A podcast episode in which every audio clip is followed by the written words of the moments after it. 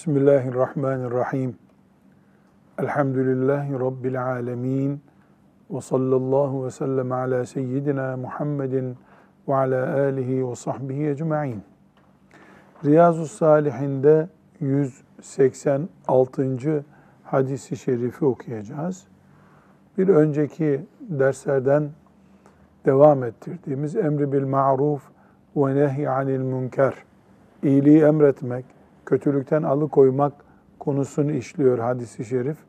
Şimdi bereketini Allah'tan umarak öğrendiğimizde amel etmeyi bize kolay kılmasını niyaz ederek Rabbimizden bu hadisi şerifi önce şöyle metniyle Ebu Sa'id el-Hudri radıyallahu anh'ın rivayetini okuyalım. Sonra tercümesini okuyacağız.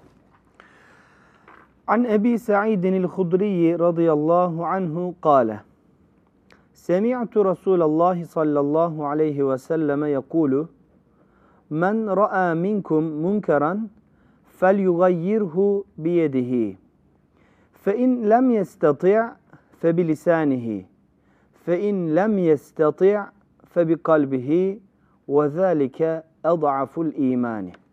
Ravahu Müslim. Sadaka Resulullah sallallahu aleyhi ve sellem. Ebu Sa'id el-Hudri radıyallahu anh Resulullah sallallahu aleyhi ve sellemi şöyle buyururken işittim dedi.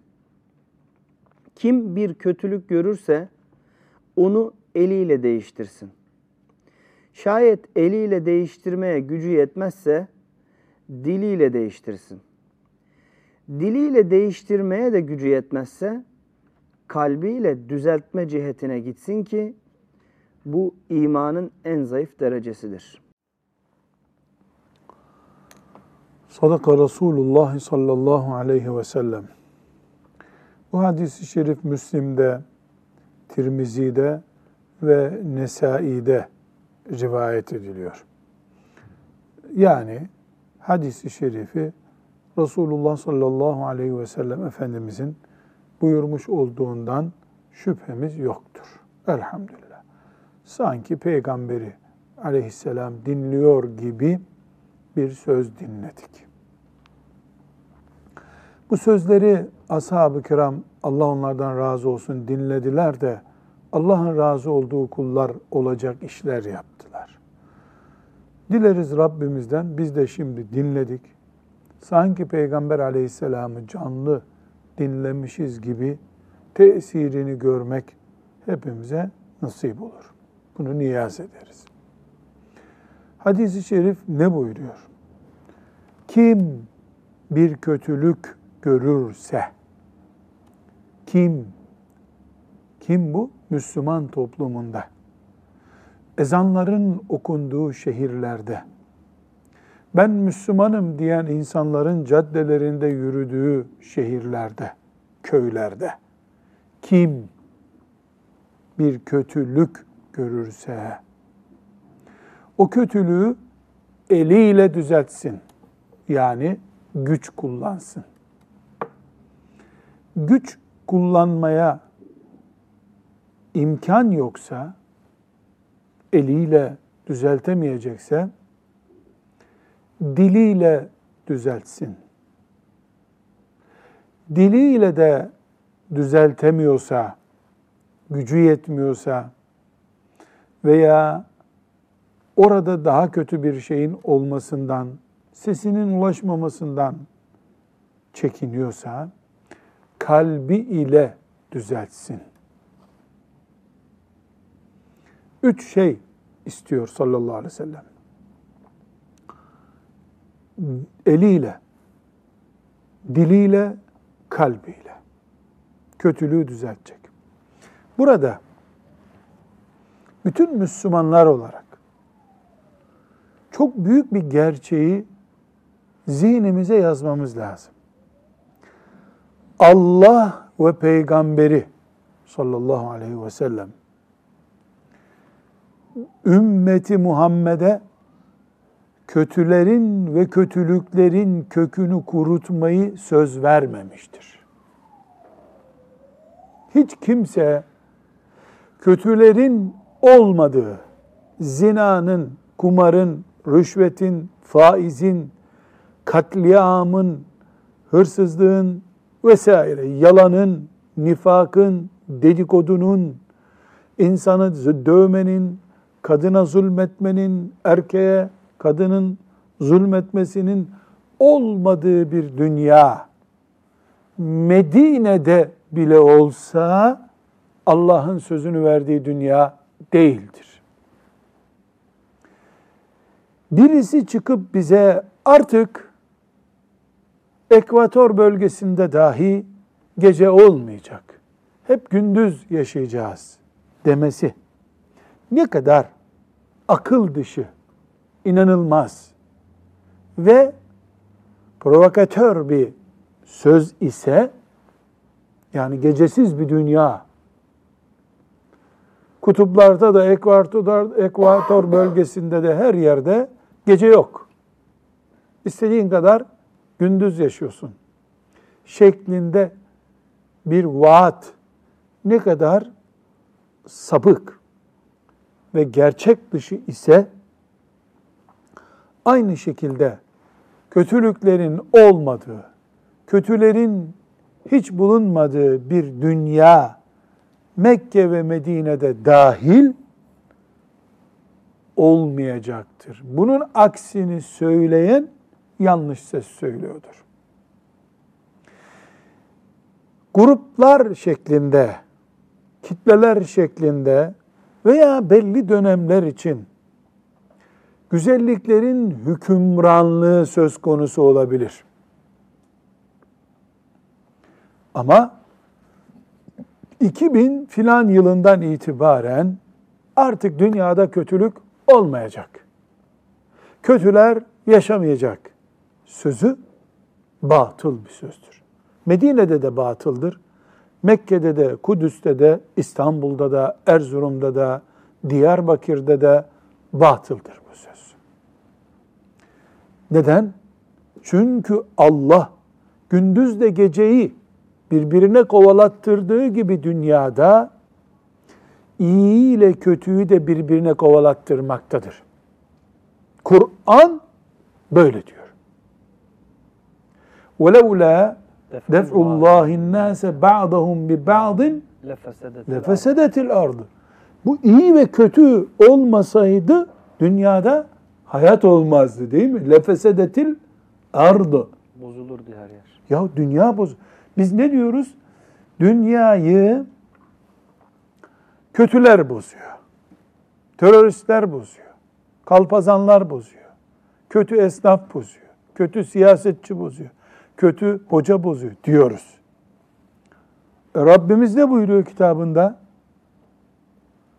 Bu kötüler olmasaydı, iyilerle mücadele, iyilerin onlarla mücadelesi olmasaydı, le fesedetil ardu. Dünyada fesat olurdu. Demek ki dünyada bizim umduğumuz gibi bir hayatın, istediğimiz gibi bir hayatın var olması, kötünün de var olmasıyla mümkündür. Ayet bunu çok açık söylüyor mu? Üstelik iki yerde geçiyor Kur'an-ı Kerim'de değil mi? Bir de Hac suresinde yok mu? Hem Bakara suresinde hem Hac suresinde. Kötüler olacak bu dünyada. Allah rahmet etsin. Necip Fazıl'ın şiiri var ya, ey düşmanım sen bana lazımsın ben sana lazımım. Bu ayetten esinlenerek mi söyledi bilmiyorum ama çok güzel yerine oturmuş bir şiir. Allah ona rahmetiyle muamelede bulunsun. Ümmetimizin bir döneminde şiiriyle ve aklıyla hizmet etti. Burada onu zikretmiş olalım. Ma'ruf onu zikretmek çünkü. Şimdi dünyada Resulullah sallallahu aleyhi ve sellem ben geldim. Size şeriat getirdim. Veda hutbesinde okudum. Bitti. Her şey bundan sonra sizin elinizde buyurmadı. Böyle bir sözü yok. Böyle bir sözü yok. Ashabının tehlikeler yaşayacağı, fitneler göreceği, bırak uzun nesilleri diye uyarısı var üstelik. O zaman birinci büyük gerçeği koyuyoruz. Dünya hiçbir zaman Adem Aleyhisselam'dan beri hiçbir zaman sadece iyilerin bulunduğu, kötülerin yok olduğu yer olmadı. Bundan sonra da olmayacak. Kainatın efendisi, alemlerin efendisi olan sallallahu aleyhi ve sellemin devletinin başında bulunduğu Medine'de o 10 senelik mübarek zaman diliminde sorunsuz bir gün mü geçti? Kötülerin kökü orada kazınabildi mi?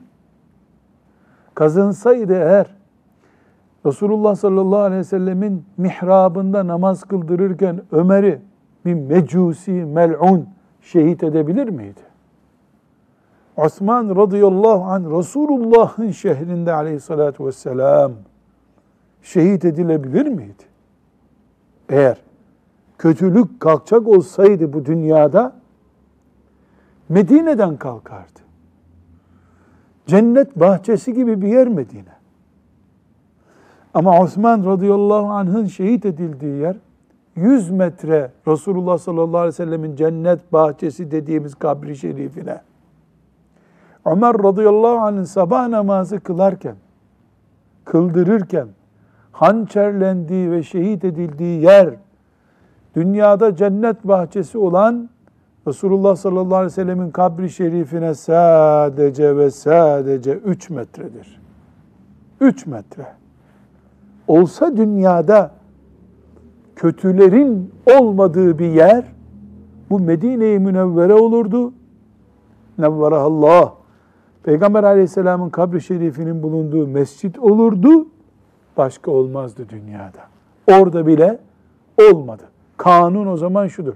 Kötüsüz dünya olmaz. Kötülüksüz dünya olmaz.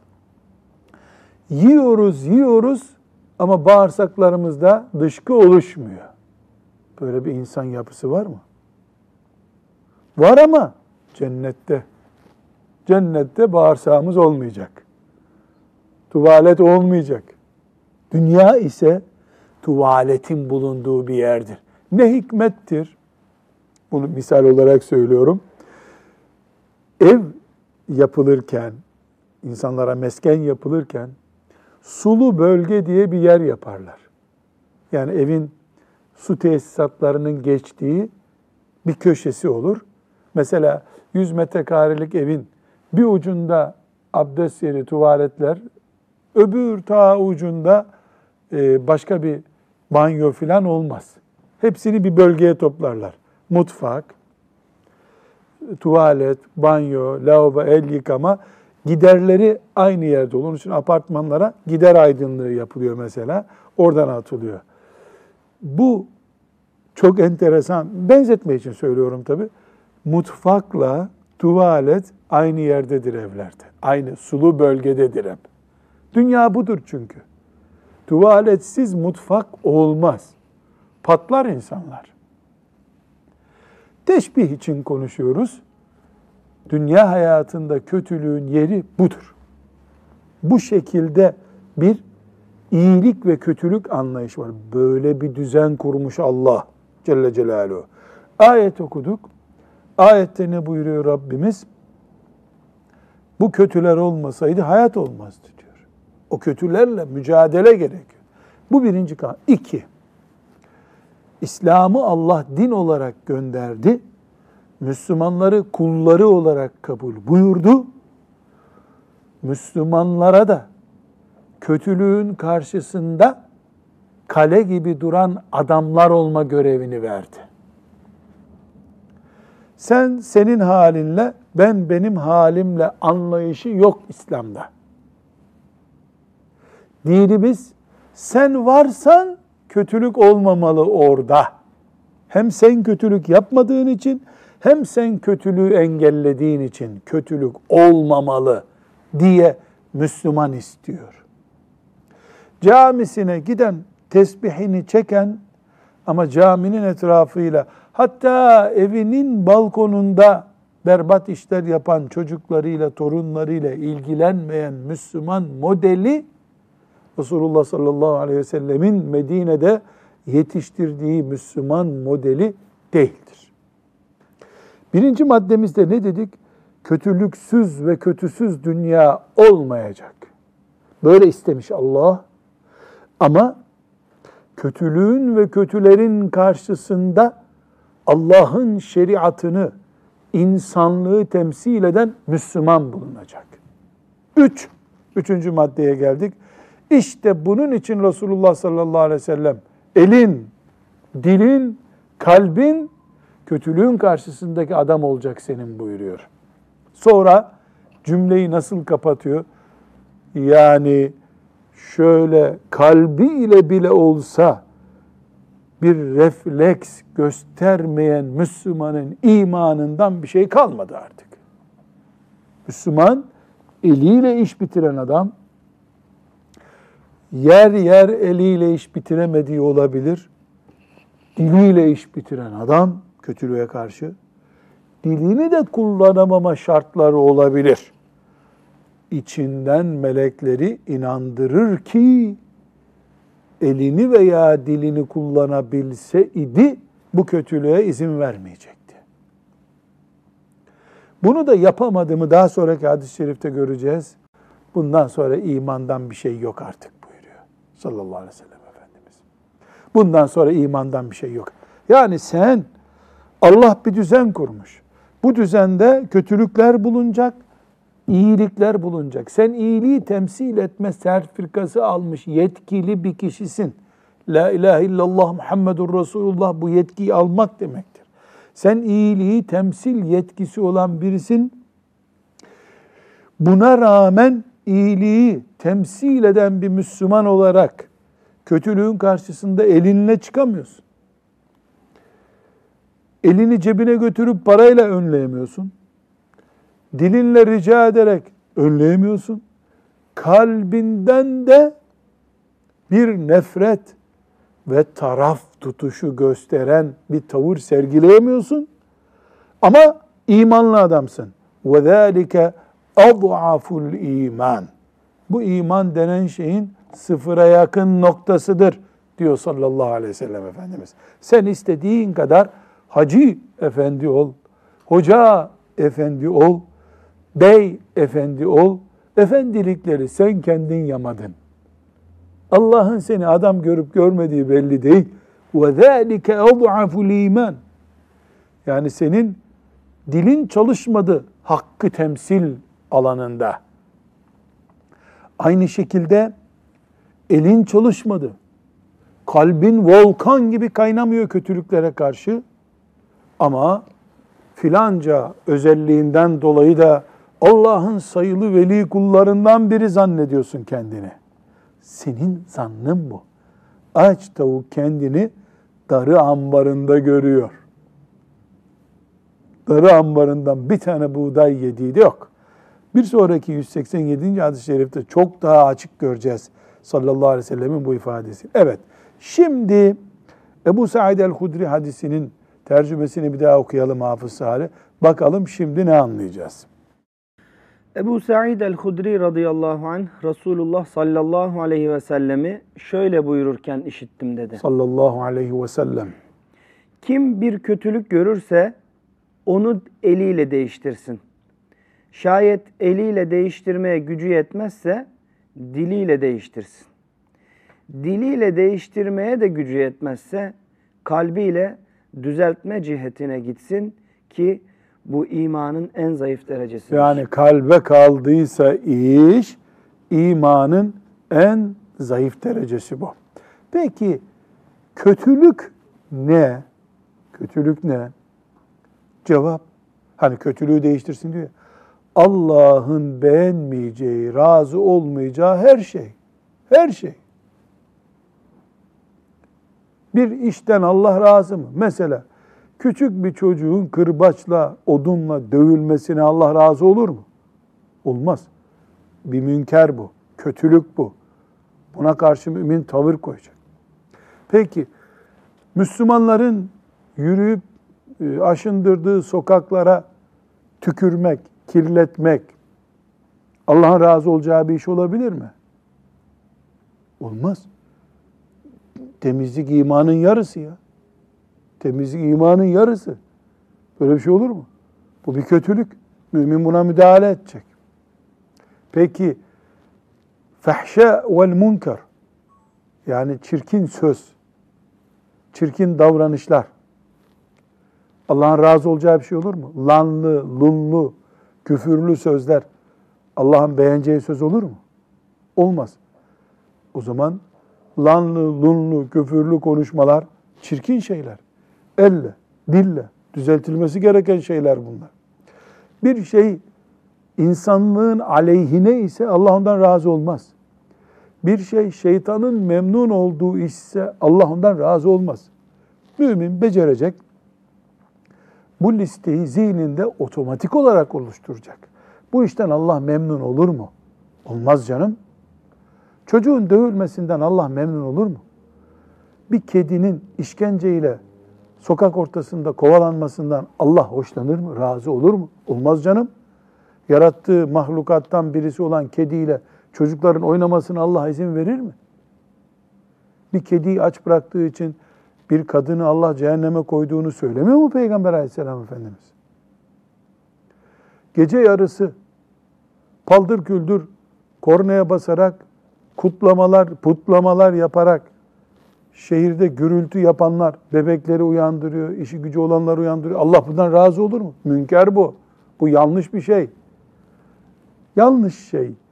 İnsanlığın ve dinin karşısında ters duran her şeydir. Mümin bunların hepsine karşı teyakkuz halinde olmak zorundadır. Mümin Allah'ın bekçisidir. Mümini Allah bekçi olarak dikmiştir. Kolluk görevlisidir Allah'ın. Ahlakı bekliyor. Dini bekliyor. insanlığı bekliyor mümin. Her mümin Allah'ın bekçisidir. Elbette takatı kadar tabi. Yani bastonunu bile kaldırmakta zorlanan bir ihtiyar dilini kullanacak. Veya konumu gereği silahlı insanlara karşı e, dilini de kullanamıyor olabilir mümin. Kalbini kullanacak. Ama pasif, tepkisiz ve herhangi bir refleksi olmayan mümin olmayacak hiçbir zaman. Evet, hadisi şerif gayet açık bir şekilde kim diye başlıyor. Kim görürse. Ben gördüm. Allah'ın emrine muhatabım. Gördüm yapmadım. Peygamber aleyhisselamın tavsiyesini Allah'ın emrine karşı çıktım. 187. şey mi söyleyeceksin Hocam abi? e, bu e, kalbin en zayıf tarafıyla alakalı e, yani dille de söylenmeyince e, e, kalbin en zayıf tarafıyla alakalı bize dua olarak şöyle bir şey öğretmişlerdi. İnne hâzâ lemunkerûn. Mesela e, bir günah e, görüyoruz. Ona e, herhangi bir şey söyleyemiyoruz ama en azından kalbimize hatırlatmak amacıyla e, Allahümme inne hâdâ lemunkerun. Allah'ım bu çok çirkin bir davranıştır diyerek biz dua olarak ezberlemiştik bir onu. itiraf. Yani tamam bunun kötü olduğunu kabul ediyorum. Ben bunun kötülüğüne şahidim ama takatim yetmiyor. Tepki gösteremiyorum. Susturamıyorum veya engelleyemiyorum gibi dua manasında olur. 187. hadisi şerifi yine e, bu konuyu işliyor. E, ele alacağız ama özellikle bu hadisi şerifte Resulullah sallallahu aleyhi ve sellem farklı bir açıdan e, ele alıyor. E, şimdi dikkatlice dinleyelim. Ter tercümesini okuyalım hocam. İbn Mes'ud radıyallahu anh'ten rivayet edildiğine göre Resulullah sallallahu aleyhi ve sellem şöyle buyurdu. Allah Teala'nın benden önceki her bir ümmete gönderdiği peygamberin kendi ümmeti içinde sünnetine sarılan ve emrine uyan ihlaslı ve seçkin yakın çevresi ashabı vardı. Bu samimi çevre ve ashabından sonra yapmadıklarını söyleyen ve emrolunmadıklarını yapan kimseler onların yerini aldı. Böyle kimselerle eliyle cihad eden mümindir. Diliyle cihad eden mümindir. Kalbiyle cihad eden de mümindir. Bu kadarcığı da bulunmayan da hardal tanesi ağırlığında bile iman yoktur. Müslim'in hadisi şerifi bu. Şimdi hadisi şerif uzun gibi duruyor. Çok uzun değil ama e, özetleyelim. Ne buyuruyor sallallahu aleyhi ve sellem Efendimiz? Benden önceki peygamberlerin de benim de çok temiz, samimi bir dost çevrem vardır. Onlar ne yaparlar? Peygamberlerin çizdiği çizgiyi devam ettirirler. Bir. İki, bu temiz çevre yani ashab çevresi, ashab-ı kiramdan sonrası, onlar gittikten sonrası konuşan ama yapmayan, iki yüzlü, sadece dindarlığın adını kullanan bir güruh, grup getirecek. Bunlar İslam'ın, dinin lafını yapıyorlar, kendisini uygulamıyorlar. Dolayısıyla sorun bunlar. Bunlarla eliyle cihad eden mümindir. Diliyle cihad eden mümindir. Kalbiyle cihad eden mümindir. Ama bunlarla kalbiyle bile cihad etmeyen de hardal tanesi kadar bile bir iman yoktur artık. Hardal tanesi daha önce kullanmıştık. Susama benzer bir bitki. Yani küçüklüğü sembolize etmek için kullanılıyor. Bu peygamberden sonra gelip İslam'ın kalitesini düşüren, konuşan ama yapmayan, İslam'ın lafını üreten, amelini yapmayanlarla iyiliği emretmek, kötülüğü düzeltmek konusunu işliyor Efendimiz sallallahu aleyhi ve sellem. Buradan bunlarla mücadele elle olmalı diyor. Onu yapan mümindir. Niye? Peygamberin getirdiği kaliteyi bozuyorlar çünkü. Peygamber ve ashabının kalitesi nedir? Aleyhisselam konuşmak ve yapmaktır. Bunlar konuşuyorlar, yapmıyorlar. Kaliteyi aşağıya çekiyorlar. İslam kalitesini, şeriat kalitesini. Bunlarla mücadele etmek gerekiyor ki bir dere, birinci derecede Peygamber aleyhisselam ve ashabının derecesinde Müslümanlık kıyamete kadar sürsün. Yoksa her gelen nesil bir puan aşağı çekerse İslam'ı, e birkaç asır sonra İslam'dan hiçbir şey kalmaz. Bunlarla eliyle mücadele eden mümindir. Beceremeyip diliyle mücadele eden mümindir.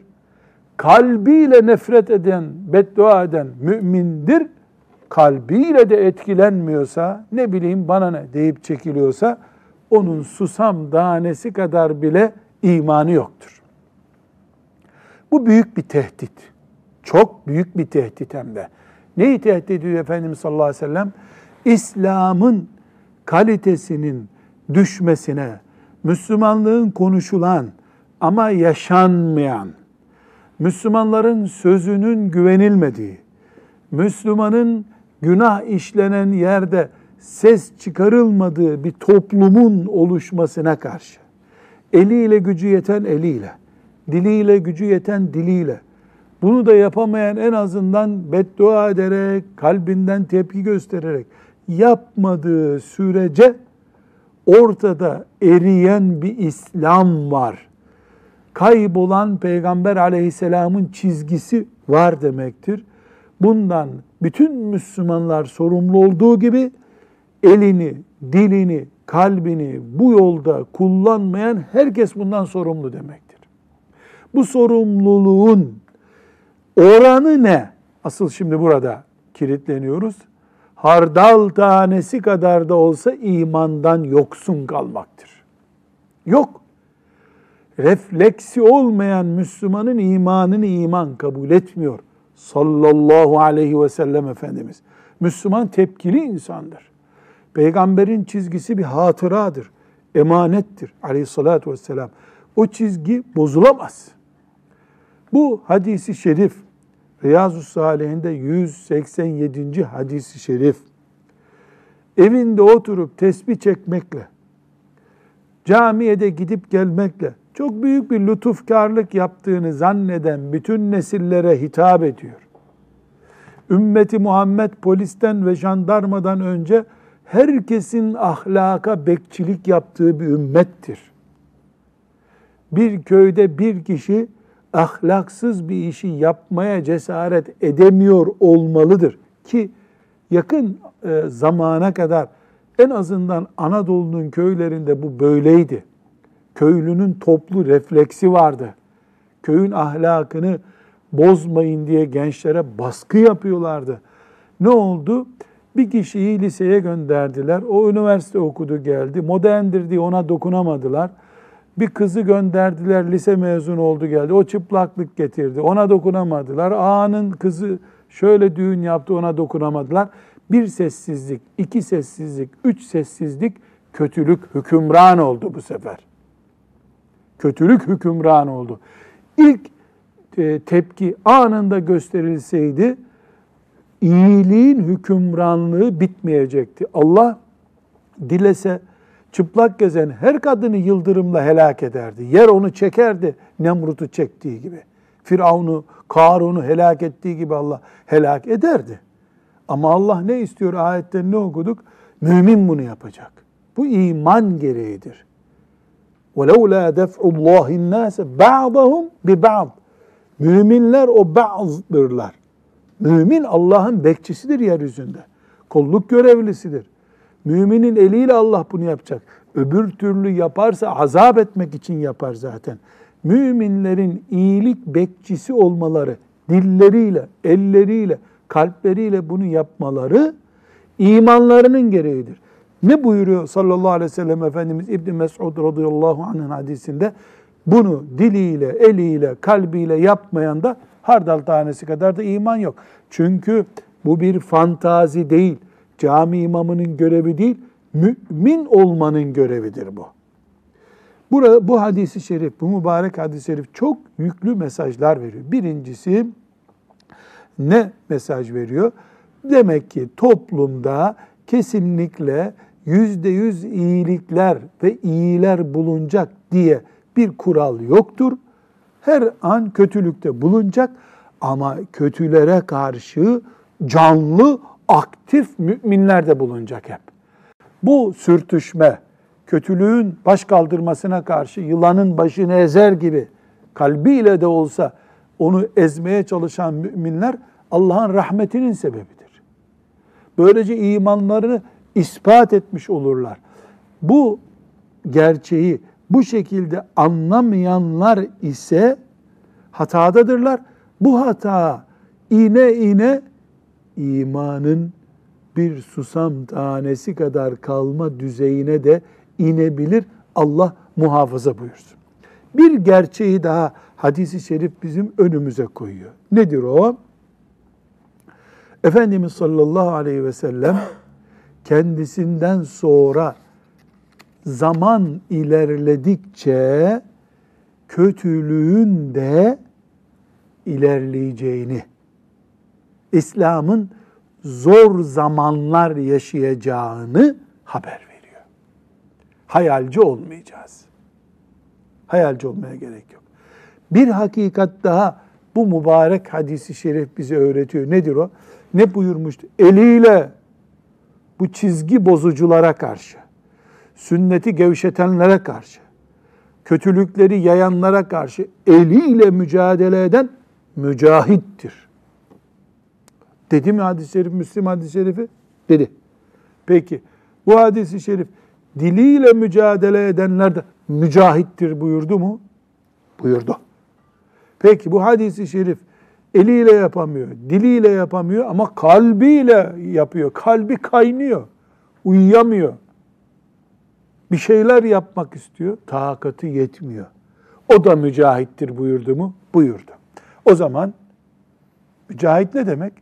Cihad eden demek. Çok açık bir şekilde Efendimiz sallallahu aleyhi ve sellem cihadın elle, dille, kalple yapılabileceğini söylemiş oldu mu? Oldu. O zaman biz cihadı sadece Bedir'de kılıç kullanmak olarak görürsek yanlış anlamış oluruz.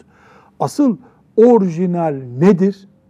Cihad Allah'ın adını, şeriatını ve Müslüman ahlakını üstün tutmak için yapılan her şey cihattır. Bir çocuğun efendice, ahlaklı olmasını sağlamak da cihattır. Anneye babaya karşı çocuğun edepli olmasını sağlayan öğretmen de cihat yapıyor. Bir kötülüğü engellemek de cihat, bir Müslümana ahlak aşılamak da cihat, yeryüzünde insanların huzurlu olması için ordu kurup fiili cihat yapmak da cihat. Cihat çok büyük bir alan. Hayat neredeyse cihat orada demek anlaşılıyor. Bu hadisi şeriften çok önemli, latif bir sır daha öğreniyoruz. Ne o? Ashab-ı kiramı nasıl bağrına basmış Efendimiz sallallahu aleyhi ve sellem. Can dostlarım diyor. Benim biricik dostlarım diyor. Onlar benim çizgimi devam ettiriyorlar diyor. Allah onlardan razı olsun. Buradan hiç tereddüt etmeden söylüyoruz. Müslümanlığın ashab-ı kiramı sevdiğin kadardır. Bitti. Niye? E, Resulullah'ı seviyor musun? Sallallahu aleyhi ve sellem. Herhalde. O ashabını bağrına basıyor mu? Basıyor. Sen niye basmıyorsun? Demek ki senin sevgin sahte. Ne buyurmuştu? Diliyle konuşuyor, elinde iş yok. Sadece laf Müslümana. Ashab-ı kiramı Resulullah sallallahu aleyhi ve sellemin sevdiği gibi topluca sevmek. İki, ashab-ı kiramın cici sahabiler, öcü sahabiler gibi haşa.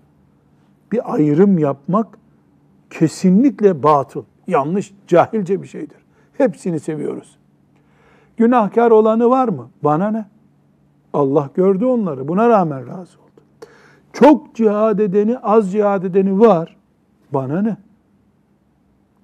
Ebu Bekir radıyallahu anh'la yüz bin sahabi bir kenara konsa aynı değiller. Bize ne? Biz topluca onları seveceğiz. Neden? Dinimizi bize ulaştırmada Allah onlara bu şerefi verdi. Ashab-ı kiram çatladığı zaman içimizde, halka koptuğu zaman din elimizden gider maazallah. Avizeyi tutan halka gibi onlar. İslam bir avize, aydınlatıyor bizi. En üst tavana ashab-ı kiramla tutunuyor. Allah onlardan razı olsun. Bu hadis-i şerif dolaylı olarak buna da işaret ediyor. Bir önemli noktaya daha Hafız Salih çok işaret ediyor. Bir eğitimci olarak buna dikkat etmemiz lazım. Demek ki Müslümanlığın yayılması, İslam'ın öğrenilmesi, öğretilmesi bir iş.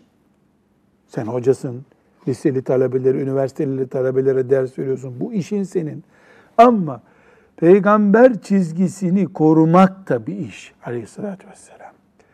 Çünkü o konuşup bir iş yapmayanları yeriyor. Peygamber sallallahu aleyhi ve sellem ashabını övüyor. Niye? Çizgimi koruyorlar diyor.